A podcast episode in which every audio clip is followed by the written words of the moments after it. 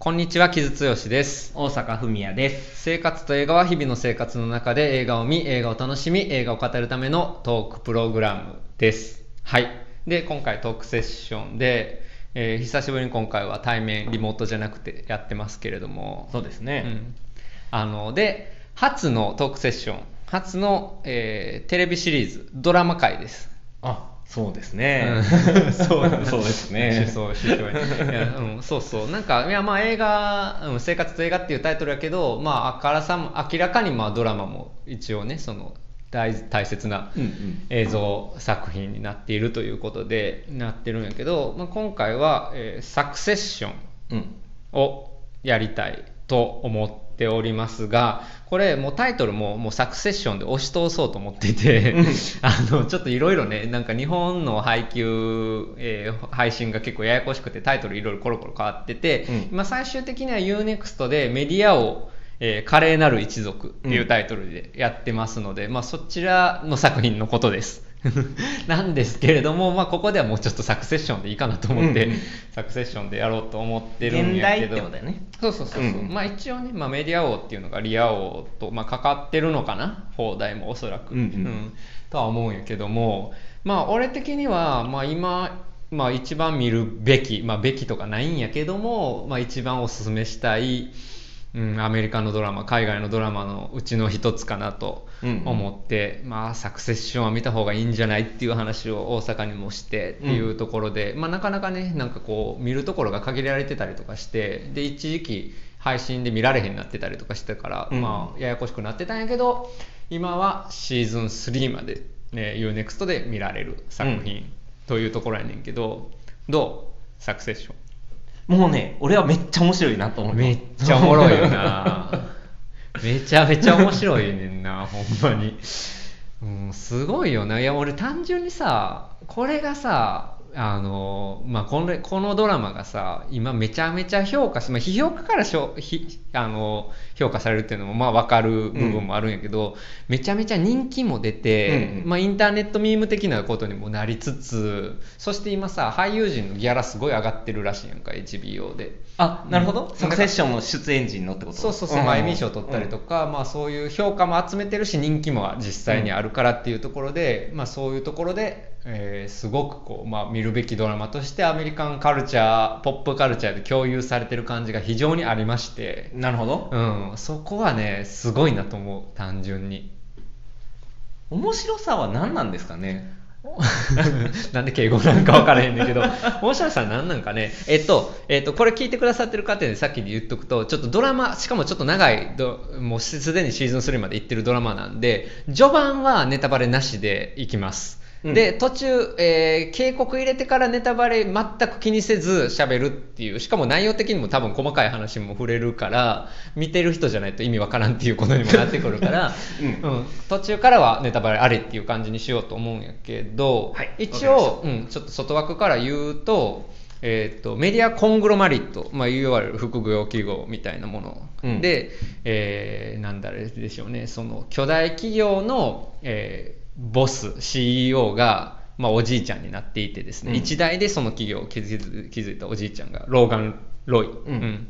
おじいちゃんがそろそろかなりのおじいちゃんになっててそろそろ後継ぎを決めないといけないと、うん。うん。いうところになってるんやけれどもでそしてその次男、えーケンダルが、まあ、継ぐであろうっていうところになっててそしてまあ実際ローガンローガンもかなり年を取っているだからそろそろ継がないといけないだろうっていうところから始まるんやけどで次男が継ぐってなってたのにそれをいきなりえー、ジジイがひっくり返して、そう自分の80歳の誕生日でね、うん。はい、ひっくり返していやちょっとまあちょっとわからん。俺まだ5年とか10年とかおるかなみたいな、そしてちょっと違う子供ら。で子供らが4人いてる、うんで長男はまあちょっとあのもうそこからは出てなんか農場とかやってるようなまあ、うんまあ、僕俺的には彼の気持ちはすごいわかるんやけど まあまあそれは置いといて。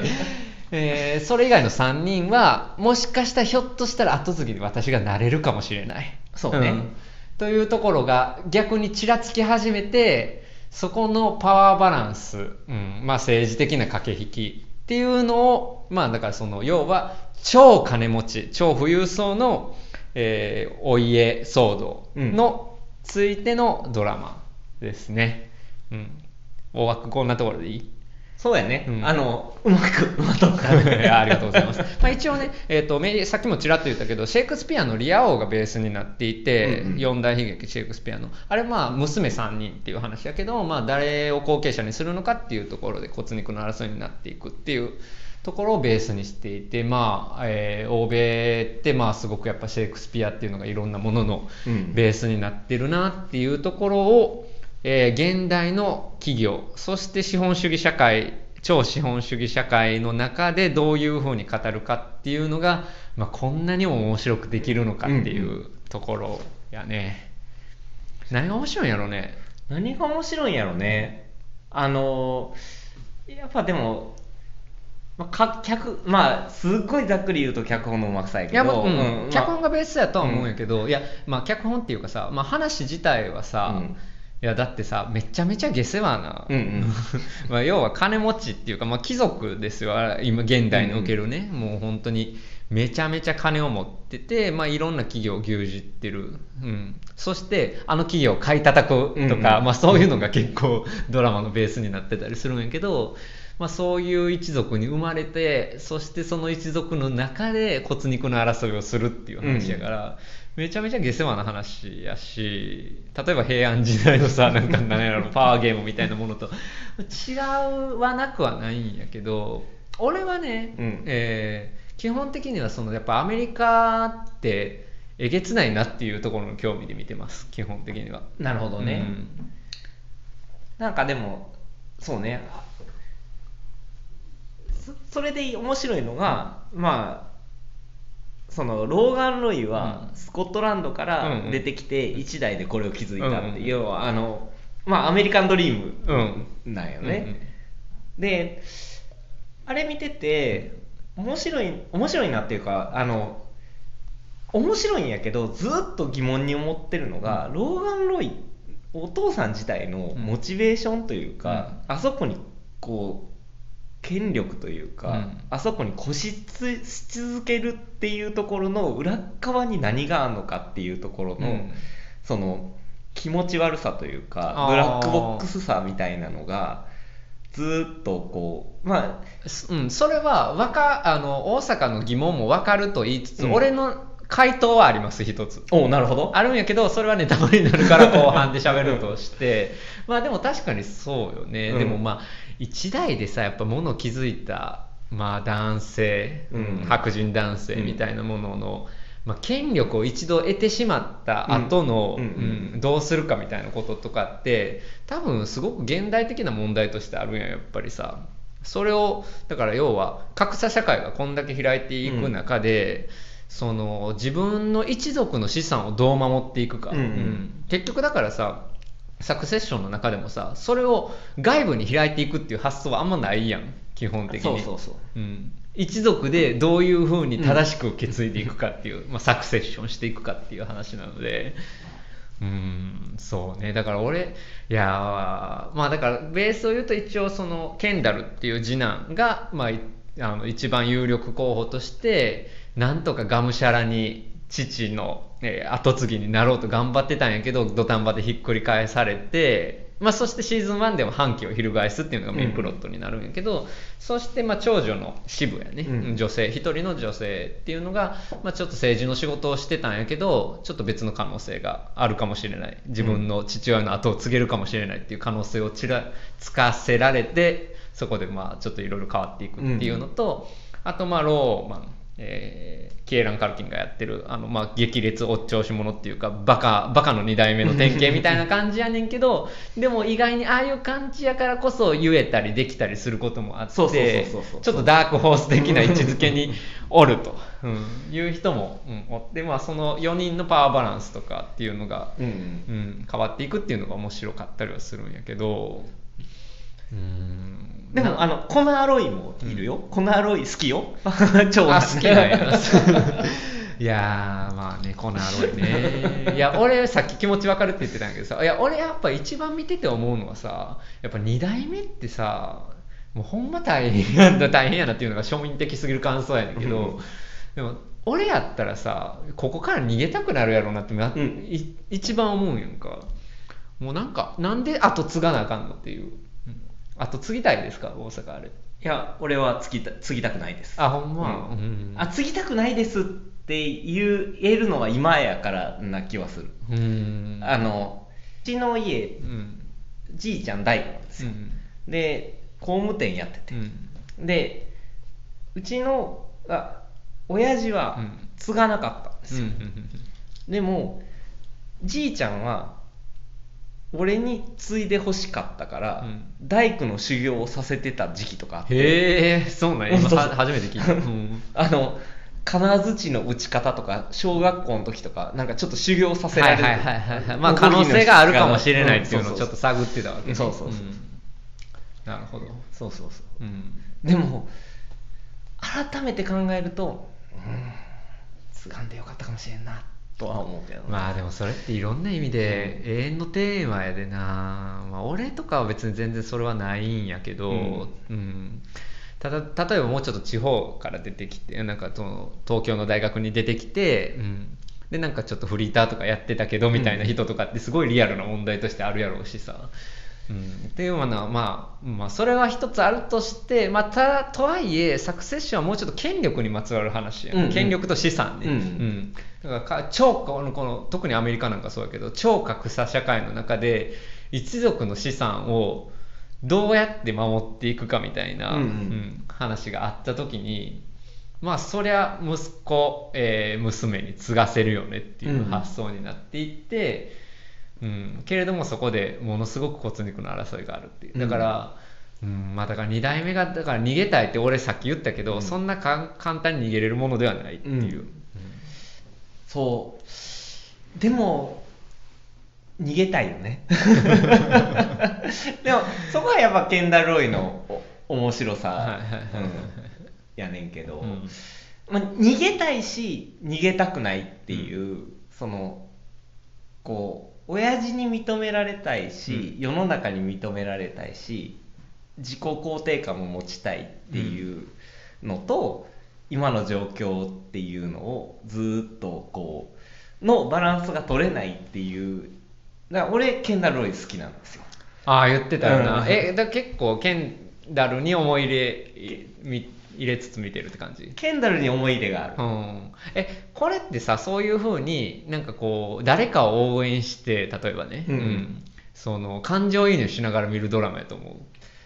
とそこに対して裏切られるドラマやと思う。ああなるほどね、うん。例えばグレッグは最初はなんかこのこのよくわからないキラキラなドロドロの人たちに対して、えー、と入ってきた痛いけな若者として俺らが見る観客との目線におる人なんかなって思った時になんか結構裏切られたりとか。なるほど。ねうん。結構だからなんかお思い入れて裏切られるのが楽しいっていうドラマやったりするけど、うんうんうんうんうん。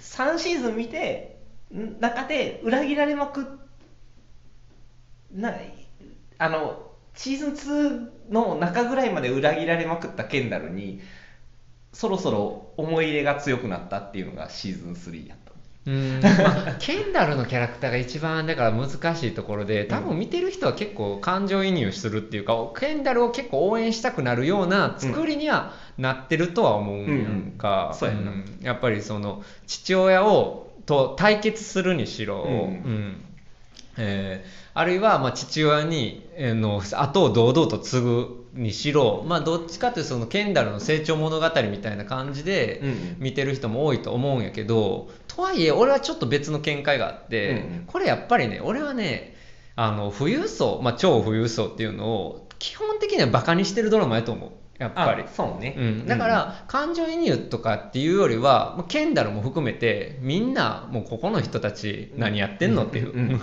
愚かやなっていう。うん、そうそうそう。愚かさをやっぱり笑うドラマやと俺は基本的に思います、でこれサクセッション何が一番ポイントかって俺が思うのはこれコメディうん。やねんやんか。これ作ってるのさあのえージェシー・アームストロングっていうクリエイターが作ってるんやけど、うん。ショーランナーね。が作ってるこの人ねイギリスの人でピープショーっていうシットコムをずっと作ってた人なんやあそうなんだ、うん、それ今多分日本で配信で多分見られへんねんけど、うん。まあなんかその、まあ、緩めのものであるんやけどすごくまあ皮肉の効いた、まあ、イギリスっぽい、うん、シットコムで、うん、なんかそので手法としてはドキュメンタリーっぽいねやんか。あの、うんなんかそのカメラをこっそり置いてる感じっていうか、うんやねんけどそれってさもうサクセッションの演出そのものやんか。そうやね。ファーストシーズンの時はほんまにそういう演出やった。から、うんうんうんうん。だから脚本はめちゃくちゃうまいんやけどただなんかその演出の仕方としてはちょっとドキュメンタリーっぽくしていて、うんうんうんちょっと俺しつこいとしつこいぐらいやと思うんやけどカメラズームってカメラがズームしたりとか、まああからさまにドキュメンタリーっぽい、うん、演出でやっててあれはでただ何かっていうとドキュメンタリーっていうよりはコメディの文脈やねん。それで言うと。その、今言った Peep Show もそうやし「ジ・オフィス」っていうドあのドラドラマっていうかシットコムがあるんやけどスティーブ・カレルが出てるやつ。もともとはイギリスのコメディやねんけど、イギリスからアメリカに入ってすごい人気が出たんやけどそれもモキュメンタリーって言われる、まあ、偽のドキュメンタリーのスタイルで、まあ、それはもっとあからさまに偽のインタビューとか挟んだりするから、あだからいわゆるコメディっていうところにああいうドキュメンタリースタイルっていうのが流行った時期があって、うんうん。0年代とかに。それの最新バージョンっていう感じがすごくする。ああなるほどね、うん。で例えばさそのアダム・マッケイあの何やドントルックアップか、うん。とかを監督してるアダム・マッケイとあとウィル・フェレルがあのコメディアンで俳優のね、うん。あのエグゼクエグゼクティブかな、まあ、プロデューサーで入ってるんやけど、まあ、あの人らってサタデーナイトライブの人たちやので、だからそこのアメリカのコメディ文脈の人たちもごそこに合流していってだからその0年代のドキュメンタリータッチのコメディっていうのを今やるとしたら富裕層をこういうふうにドキュメンタリータッチでバカにするっていうのが今のコメディだよねっていう感じが俺はすごくする。なるほどね、なるほどねっていうのがこう今日用意してきた俺の。あれやねんけど。うん。いやそれはそれでまあ確かになるほど、うん。なんかでもさそうそれまあそれはなるほどねって思うし。だからそれとだから要は21世紀型のアメリカンコ、まあ、アメリカだけじゃないけどコメディの、えーとシェイクスピアを合わせたものですよやっぱり、うんうんうんうん。っていう感じは俺はするかな。うん。確かにね、なるほどね、うん。だからでもさそのギャハハって笑えるものでもないってあ感じ。ーまあでもそれなやっぱりな俺結構シットコムとか海外アメリカとかうん。イギリスのなシットコムとかす好きやから見るからあれねんけどやっぱりその笑いのセンスがね違うからな。日本と海外で。確かにね。うん。でちなみに俺も結構笑ってるけど彼氏アメリカ人ね。めっちゃ笑ってる。あそうなんや。だからやっぱりちょっと違うんやと思うその辺の感覚が。うんから。もうほんまにギャーハって笑ってるあの人ああなるほどね。うん。そうそうそう。まあまあまあもちろんシニカルなものではあるんやけど、うん、でさだからあのドキュメンタリースタイルの何が面白いかってさなんかこっちの例えばローガン・ロイがめちゃくちゃひどいことを言ったとか、時にこっちの人がうわーあいつ言いよったみたいな顔をしてるっていうのをカメラが抜いてるみたいな。うんうんうん。ああいうなんかフェイクのドキュメンタリーっぽいっていうのだからさ人間の下世話の欲望をすごく刺激する、うんうんうんうんうんなみたいのってそれやったりするやん。要はさ、うん、なんか人間の愚かさっていうか あのしょうもなさ。あいつこんなシリアスな場面やのにこんな顔してるんやみたいな。そういう演出がまあ非常にいやらしいぐらいうまいよね。そうね。でもそのその演出で言うと結構ファーストシーズンは、なんかいやらしいぐらいそれをやってたたし、やってたうん。それは面白かったんやけど、うん。セカンドシーズンはうん。割と話の方に、そうね。うん。うん持ってってた感じはするよね、うん。そうね。うんうん。うん。じゃあこっからネタバレありにするか。あはい、うん。やった。うん、いやまあまあまあまあそんなに今この瞬間に細かいことは言えへんけど、うん、そうね。だからセカンドシーズンから特にさやっぱりちょっといろんな切なさみたいなものは見えてきた感じはするもんね、うんまあ特にセカンドシーズンは渋やね。いやだからいや俺やっぱり渋が一番好きなんやんか、うん。そのさ、まあ、全員をあの皮肉るっていうもので、うん。渋自体もやっぱり渋のえー卑怯さみたいなものももちろん描かれてるから、すごいあれやねんけどただやっぱ俺支部にね結構肩入れして見てしまうのはさあのやっぱり父親とのあの微妙な関係っていうか、うんうん。そうかこの話してないね。えっと一応そのローガン・ロイのキャラクターのモチーフになモデモデルになってるのがルパート・マードックと言われていて、まあ、超、まあ、本当にメディア王うんみたいな人で、まあ、後にねフォックスと近づいていってアメリカでは、まあ、フォックスってさあの、まあ、悪名高いって言っていいか分からへんけど、まあ、ちょっと保守系のうん。メディアで、まあ、ブッシュ政権を支えたとか言われたりとかあるいはまあ例えば、うん、トランプが出てきた時にトランプにつくのか、えートランプではないもっとちょっと旧来的な共和党につくのかっていうところで社内で分裂があったとかまあいろいろああったりするんだけど、まあ、フォックスとかを支えたりとかしている、まあ、ちょっと保守系のメディアをルバート・マードックっていうのがまあモデルになっていると。うんまだご全ご存命の方うん、みたいな、今さっき見たら90何歳みたいな、すごいよな。やっぱりさ、ああいう人ってさ、倍、あの、すごいエネルギーがあるから、やろうね。多分ね。まあ、だからそれこそ一族であそこはすっごい注目されたりとかしてるんやけど、うん。で、まあそんな、まあ保守系の、まあ言うたらさ、だからローガン・ロイ自体がすごくまあ、ふ古めかしい家父長制、の権下みたいな感じで現れていて、だからあの俺ちょっとシーズン1ちょっとだけ見直してきたんやけど第1話であのそんなチンコの大きさ比べをするわけじゃないんやからみたいな話出てくるんやけどでも時にはチンコの大きさがものを言うんだみたいなことをローガンの方が言ってて うわー toxic masculinity って なるんやけどでもまあそういう世界の話ですよね。うん、の中でまあ一人女性娘としておったシヴっていうのがまあ、政治家のさキャンペーンをやっててそしてシーズン1では明らかにあれさあのバーニー・サンダースバーニー・サンダースがモデルになっている政治家についてて、まあ、要はさ民主党の中でも結構左寄りの人に、まあ、ついていた支部っていうのがとはいえ父親から、えー権力の座をちらつかせられたらそっちの保守的な世界でも私はのし上がっていきたいってなるっていう感じのリアリさとかは俺はねなんかちょっと分かる気もするねんな。だからあれやんな。俺支部が好きなのはそこのポイントかな。るほどね、まあちなみにだからそのあのメディアっていうかはあの保守側の,、うん。あの今の大統領を支持してるというかメディアっていう。うんまあ結果的にはそういう感じやな。なんかそ, まあ、それこそさ、まあ、これもネタバレやけどコナーがさなんかトランプのなんか めっちゃひょぼしょぼいバージョンみたいな感じでさ なんか大統領候補として出てここようとしたりする感じとかもあったりはするんやけどまあなんか多分見てる感じではさローガン・ロイが、まあ、昔ながらの共和党とすごくパイプがあるっていう感じ、うん。やねんけど、まあ、それの鬼っ子であったはずの、まあ、支部がちょっとそういうところに取り込まれていく感じっていうのは俺結構やっぱ痛々しさも含めてうーんなんかすごくね、うん、複雑やなと思ったりはするね。なんかでもさ振り切れる瞬間がさ、うこうあの何段階かであるやん支部が。うんそうか。まあそうやね、うん。でもしかしシーズン2はだからほんまに父親に振り回されて、うん、見てて痛々しかったな、で支部で言うとさだからトムとの関係性がすごく重要なわけやんか、トムっていう、まあ、夫に、まあ、婚約者として最初出てきて途中で結婚式のエピソードがあり夫になる人やけど、まあ、明らかにボンクラっていうか、しょうもないやつしょうもない、しょうもない、うん、夫をやるんで、みんなになんであんな、お前頭いいし、仕事もできんのに、なんであんなやつと結婚すんのあんなやつが夫なみたいな感じで言われるけれども、でもそれも自分がある種、なんかこう優位に立ててることっていうのを、パートナーシップにおいて持っときたい感じがちょっと渋のね、そう。うん、感じがあってさ、あれがさ、ちょっと俺は辛いねんな、やっぱ見てて。ああわからいではないから、俺は。なるほどね、いやそう気持ち気持ちとして分かるというか、うん。支部のあの微妙な状況の中ではそうやな。だからまあ、ああの人がそうなんやろうなっていう感じはするね、するんやけどでもさ怖いなって思うようん、まあな、確かにね。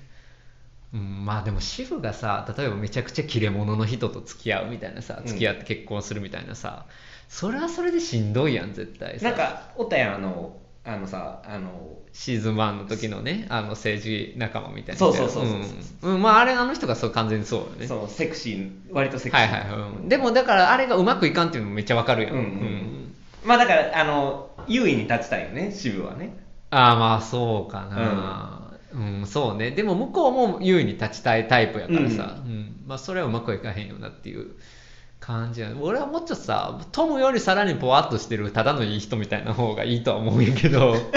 まあまあまあまあとはいえもうトムがさ、まあ、トムトム俺は嫌いじゃないけどさマジでクソしょうもない時もあるやんやっぱりさ、あの何？なんか人間テーブルみたいな人間足置きみたいなことさせたりとかさ。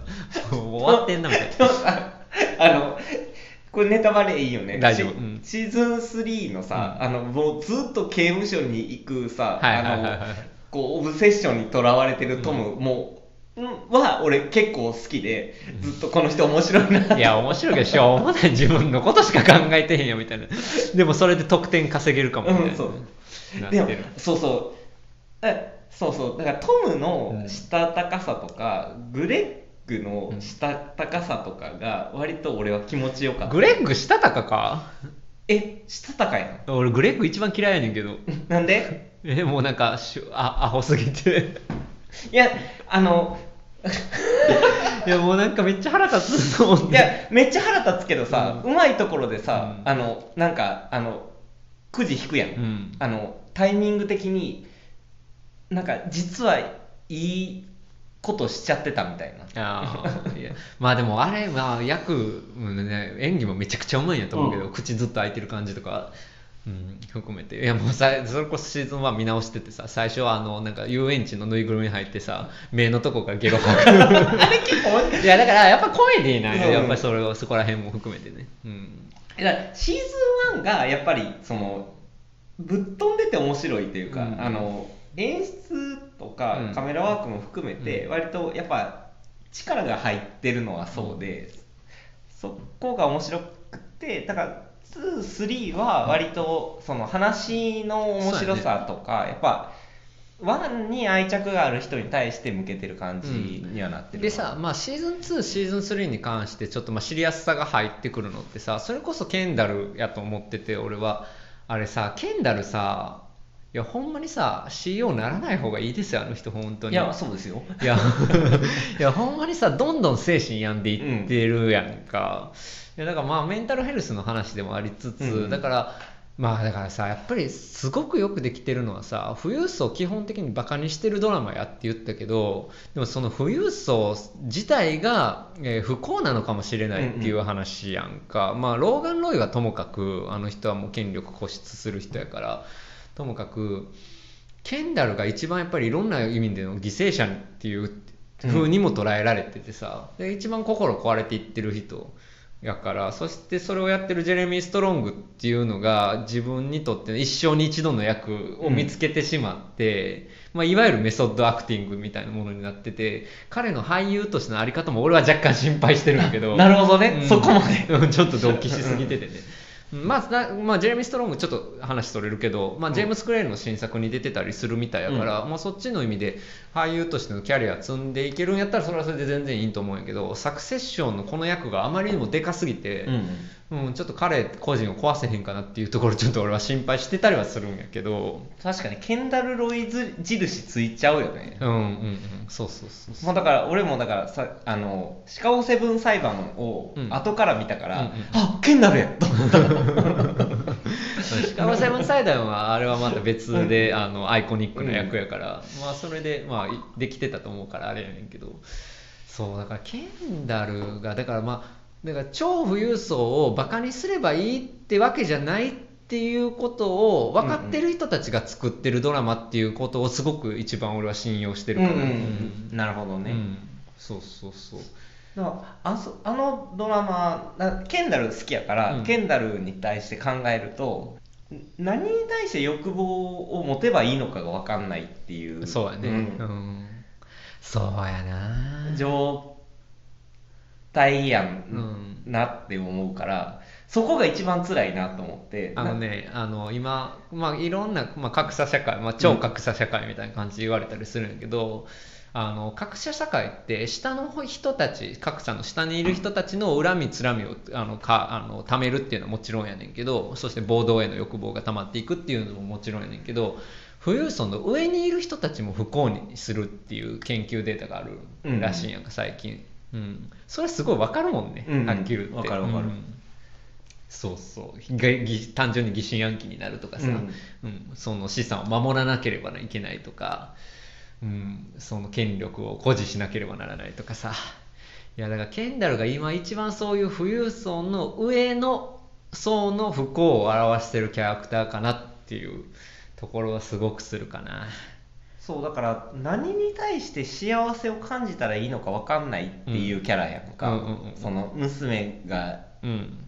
いてその奥さんがいて、でで自分のポジションとしてはこういう状況でっていう中でな何に対してこう自分の重要なものって何なのかが全くもって分からなくなっちゃったっていう、うん。なんかあの状況になってるっていうのが今回シーズン3だとかなりうん。そこが割と病的に描かれてて、いやーケンダルの誕生日パーティーの話きつかったよきつかった。なきつかった。きつかった。あれとかな、きつかった。そうやねん。きつかったしあそこに対しては本当にケンダルにケンダルって思ってうんうんうん見てたうんうん。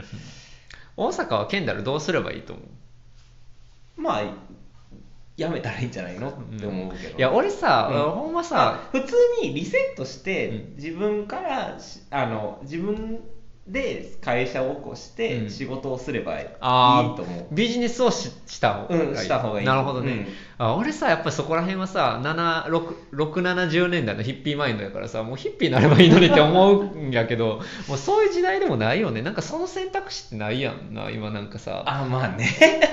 金持ちがさなんかもう完全にもうやめちゃってなんか朝のあの T シャツ着てさなんトパンガの山にこもるみたいなないんそれ。ないんすか？まあでも金持ちやったらできる。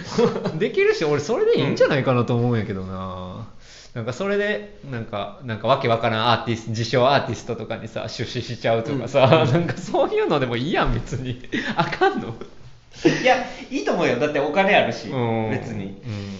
なんかでも彼のさケンダルのことを勝手に考えると、うん。自己肯定感を持ちたい人なんやろうなっていうふうに思うから、やっぱ自己肯定感を持つためにはお父さんと同じような仕事ををちゃんと自分で一人でできるようになりましたっていうことを求めてるっていうキャラやと思ってるから。なるほどねうん、でここで前半言った俺があのちょっとはぐらかしたことのことを続きを言うとその要はローガン・ロイがなぜあんなことをしているのか、うん。なんかやんもうそろそろどう,、まあ、どう考えてもさ80歳になってさ、うん。引退したら俺例えばトランプとかに関しても思ったんやけどさあんだけ金持ちでさ知名度もあってさもう別になんていうの金には困らんねんからさ、うん。わざわざ大統領にならなあかんの？っていう。まあ確かにね。まあまあ疑問は今もあるんやけど、まあそれはまあ彼はそれなりにやっぱ権力欲しかったっていうのもあるんやけど、まあそれとはちょっと別の話で、うん。えっと、あのーローガン・ロイがなぜああいうことをやってるかっていうことに関しては、えーあれはケンダルを育てるためじゃないかと私は思ってます。あそうそうでだから、あの、イノシシ、あの、ライオンのさ、崖に落とすやつ、もう 昔から言われる。うん。あの、シーズン2の終わりでさ、そう、んあそこね、うん。まあ、ケンダルが、まあ、ゆ表面的には裏切りっていう行為をしてシーズン2終わるんやけど、そこでちょっと笑うっていう。だから、要はタフに育てるっていう。だから、このアメリカの中心とする超資本主義社会の、まあ、冷酷な、えー権力者に息子を育てようとしてるっていう感じはちょっとするかな。そうね。うん。だからシーズン2のあの終わりが結構俺は好きで、うん。あそこやっぱローガン笑うところでさでもさそのでも俺もだからさあのそこが面白いと思うんやけどさ、うん。結局それってさだから今の権力構造が受け継がれていくことをさ肯定しちゃうわけやんそれ面白がること自体が、うんうんうんなん、うん。いや別にいいやね、いや別にいいし俺も面白がってるんやけどだからそこら辺はすっごくついてくるドラマやなと思う。うんあれを面白いと思わせるやんやっぱり観客に。でどっかでローガン・ロイにケンダルをタフな男に育ててほしいっていうあ観客的希望があると。そうそうそうそうう。ん。をあの育ててる感じもする、うんうんだから俺が言ったさっきみたいなもうヒッピーになればいいのにみたいな ことはやっぱり面白くないんじゃない？やっぱり。そうはなってほしくないんじゃない？観客は。ああ、なるほどね、うん。むしろタフな権力者になってほしい。次の王になってほしい。っていう欲望を植え付けるドラマにもなってるなと思うでもさそれで言うとさ、ローマン・ロイっていうさ、うん。あの素敵なキャラクターがいる。ロまあ彼こそななんかいろんなちょっとセラピーとかした方がいい。だからあの多分俺の、まあ、全然実際のところ知られてないか分からんけどジェリーとの関係があの女性のね、うん。うん。あのどんどんさ面白いものになっていくっていうのもさ彼氏と爆笑しながら見てるんやけどジェリーの関係とかを見てるんやけどもう、うん、あれはやっぱりローマンってキャラが、うん、広がってきたからこそ、うん、で出てきた展開やろうなっていう感じはするな。そう。で結構だからローマン・ロイ結構重要なキャラクターやな、うん。あ重要なあそう。ケンダルの次次に好きなのはローマンって、うん。俺の中で言うと。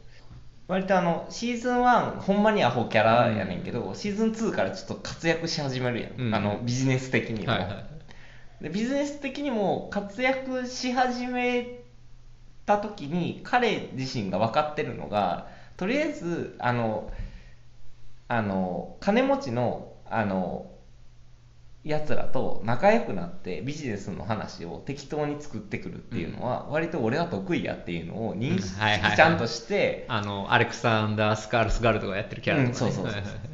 とかあのなんかあの中東の、はいはい。あのからお金持ってくるとか、うんうんっていうのとかっていうのをあそこはローマン自身が自分のキャラと多分ここ活躍できるやんみたいなのを認識し始めてややってくるっていうこうローマンの成長物語も実は裏側にあって。あまあ成長ねまあね。そう。あのバカ息子の。うんうん。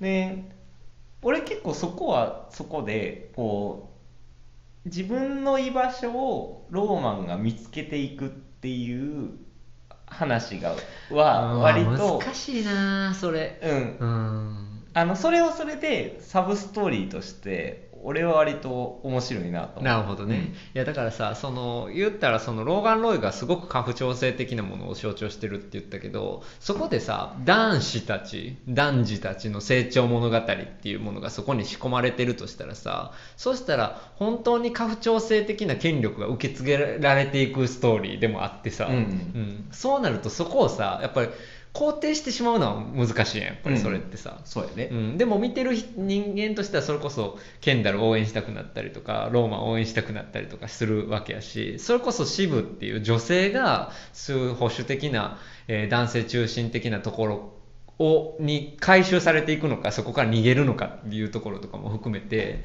そこら辺のアンビバレントな感じっていうのがものすごくうまいドラマやなっていう感じはする、それで言うとね。でだからそれが関係性として全員がコロコロ動いていくっていう。の、んんそうね、うん、いやほんまにそうやねんな、まあ、家族家族ドラマでもあるからさ家族の中でもあの政治的な力って言ったらやらしいけどさ、うん。でも力って移り変わっていくもんやんやっぱり。まあどの家族でも大小あるからね。そうそうそうそうそううんそう、うん、そうそうだからそういう感じを見てるところもありっていうところでね、だからそうそうだからその自分の家族の話とか友達との話とかっていうのに投影できるところがちょっと出てきてしまったりするところもあるよ、うん、まあそうやね、まあ、これとかも完全にネタバレやけどシーズン3はだからまさにトムとシブの関係で、えーシブが自分が優位におると思ってたところで、えー子供を持つことに対しての見解がすれ違ってその、えー不信感からトムに足元を救われるっていうところで、まあ終わってヒーっていうところ終わる。あれでも最高やったわ。最高やけど辛いわ、うん俺なんか。まあ 辛いしでも辛いんやけど俺最後のカットは結構しびれたな。なんかあそこでバツって終わるっていう、うん。なんかシーズン2の終わり方割とドラマティックにやるやんか、シーズン3の終わり方がバツっていう終わり方やったからさあそこ結構しびれてんの俺。トムが円形で映ってて、うんバンって終わるやつやな、うん、ででもまあ渋が絶望的な顔してて、うん。バンって終わるっていうところで。でまああのシーズン3の第1話が配信された時めちゃめちゃはあの反響良くて、うん、で視聴率も良かったんかな。で、えーシーズン4が決まったんやけどまあでもねあんまり長引かせずにいや次で終わってほしい。うん。まあちょっとどうなるか分からへんけど、うん。シーズン4シーズン5まあ単純にブライアン・コックスが元気なうちにね、うん。しっかり終えてほしいしね。うん。っていうのもあるしね。あと1個言いたいのがあのオープニングの音楽がすごく好きです。ニコラス・ブリテルね、ううん。まあ、ニコラス・ブリテルは本当に今大人気の音楽家やけど俺はその中でもサクセッションの仕事はめちゃくちゃいいと思うね、うん、俺毎回飛ばさず見てるもん俺あそう。俺俺もオープニング飛ばさずに見るドラマ ああのあれだけかもって思う。あほんま、うん。俺結構ねあの飛ばさず見てるんやけど何でも。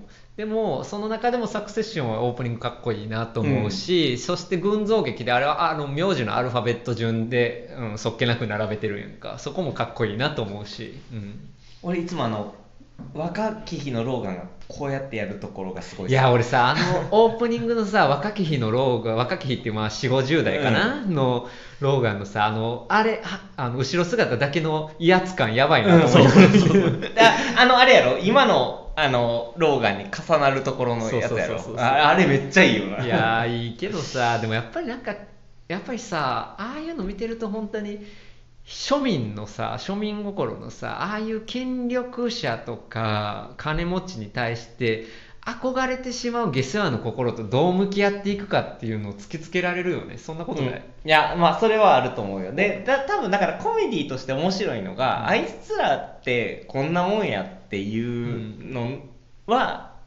あると思うよ、あるけどでもさあのああいう感じに憧れがゼロかと言われるとまだ俺そこまでいかれへんなっていうところもあったりとかしてさあ俺大道具小道具とかがすごいやっぱりアイキャンティーっていうかさ、うん、なんか小道具見てるだけで結構楽しかったりするし、うん。衣装とかもすごいやっぱり洗練されてるしさなんかそこら辺もまあ金がかかってるドラマのうん。気持ちよさを金持ちの話でやるっていうやらしさ、ううんあ、すごく感じるな。まあ確かにね。見てて気持ちいいしあすごいすごいこんな結婚式みたいな。うん、そうそうそうそうそう、うん、そうそうそう、うん、食べ物とかさ、うん。いや俺そうそうやね。食べ物そうやね。俺な食べ物とか好きやからさほんまあのああいう豪華な食事とか憧れ単純にある上であのシーズン1かシーズン2か忘れたけどさなんかアライグマかなんか死んでてさたその食べ物全部捨てられるシーンがあるとかさ。もう恐ろしいねんなあのドラマほんまそういう。まあそれで言うとさあのトムがさ、あのすっごいまずいダイナーに行ってさ、うん。俺刑務所に行ったらこんなご飯やって言ってるやつめっちゃ面白いけどそうそう。だからうんだからまあ俺は車のこととかあんま分からんしそんなにあの好きでもないからあれやけど見る人が見たらあそこまでベンツの感じで揃えるとかの美意識とかも多分、うんうん。結構グッときたりはするんやろうし、うん。まあそこら辺も面白いよね。まあすごいわ、まあ、すごいドラマやなっていうのが結論かな とりあえず。結論やけど、うん。俺はこのドラマはいろんな人にす勧めたいと思うけど、うん。なんて勧めるかがいまいちよく分かってない。俺は、えー今の格差社会とどう向き合うかっていうところのドラマですよっていう。えそんなことない？えそうじゃない？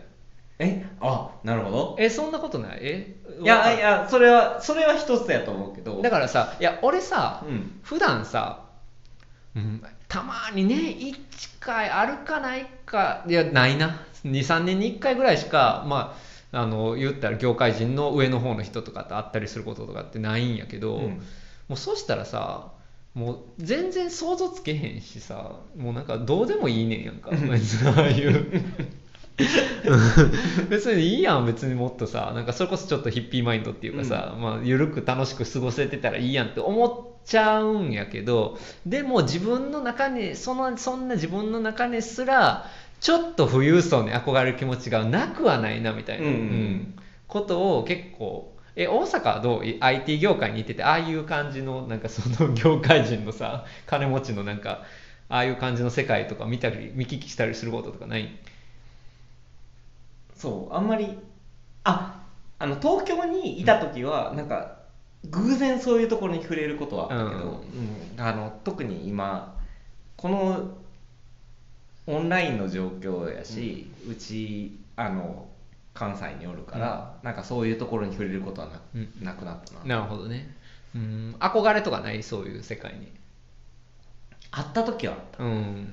会った時はあったけど今は一切ないうんそうね、うん。まあ、それがいいとは思うんやけどな、うん。でもだから俺も基本的にはないんやけどでも例えばさ俺パーティーとかに割と憧れるやんか。それはわかるのよ、うん。パーティーしたいよね。あのあああいうさあそれあそれはわかる。ああいう場に例えばさあのなんやろ。あそこまでやらんでもいいんやけど。じゃあ俺ケンダルの、うん。あのバースデーパーティーは、あのちょっと行ってみたいなと思ったああまあでもあれえぐいなと思いながら。えぐい。ししえぐいなと思うし、うん。EDM かかりまくってるし、うん。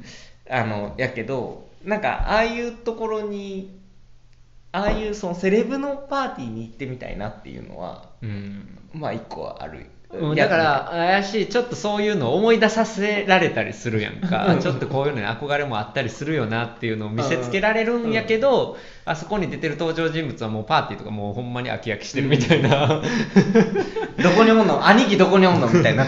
みたいなところも見せられるっていう恐ろしさよね。だから本当にそういう、まあ、格差社会が生んでる俺は歪んだ構造っていうのをすごく体感的に見せられるドラマやなっていう感じがするので、でもやっぱり我々はその超格差社会に生きてるの一員として生きてるんやからそれを、えー味わいつつシリアスにしかも笑えるドラマっていうところで進めるかな俺は。なるほど。ね、うん。なるほどね、うん。まあでも、まあ、話単純にめちゃくちゃ面白い。まあでもあれまあ面白がれるかどうかっていうのもやっぱり格差社会的なものに興味があるかどうか。だからセレブリティカルチャーみたいに憧れを持っちゃってないかとか、うん、そういう自己反省ができる人じゃないとやっぱ楽しまれへんのじゃないかなって気はする。あそう？俺結構普通に単純に話として面白いと思うよ。ああなんかな、うんうん。あれ？うーん。まあだから家族んえでもさのあれをさもう全くの曇りなくさセレブリティカルチャーに憧れてる人が見て楽しめると思う。そっちの観点で言うと確かにちょっとわからんかもしれん。なるほど。私もななんかあの私もっていうか俺もぜ格差社会の上に行きたいぜみたいな、うん。あ、ブイブイ言わせてやるぜみたいな人うんそれは確かに。いややっぱりちょっとねやっぱりそこはちょっと批判的な目線もある人じゃないと俺は楽しまれへんかなあーまあね、うん。なああれをへへへって笑える。うんうんうん。なるほどね。でもそれで言ううとそこの批判性がある人でも刺さる作りになってる、うんうんうん。っていうところかな俺が言いたいのは。なるほど。うん。まあまあまあ本当にとにかく今一番面白いドラマの一つやと思うからっていうところかなでも UNEXT に契約しないと見れないんです。うん、まあでも HBO ね、サクセッションもあるし、チェルノブイリとかもあるし、この前やったある結婚の風景とかも、てか HBO が見れるんでいいんじゃないですか。うん、じゃあえ UNEXT に契約。まあでもそれこそ1ヶ月入って、無料期間入って、臨時とかもできるし、うん。うんうんうん。はい、おすすめです。はい。はい。サクセッション見てください。うん。めっちゃ楽しい そうだね。まあドラマ界もこういう感じで時々できたらいいかな。うん。そうやね。んうん楽しい。これは楽しいわ、うんうんうんのでまあなんかシーズン3は俺は上半期の中でもまあ特筆すべきドラマかなっていう感じはしています、はい。っていうところでまたなんかドラマやりたいなと思います、うん。まあ、こんなところかね。そうね。はい。じゃあちょっと長くなったけど お送りしたのは木津剛と大阪文也でした。はい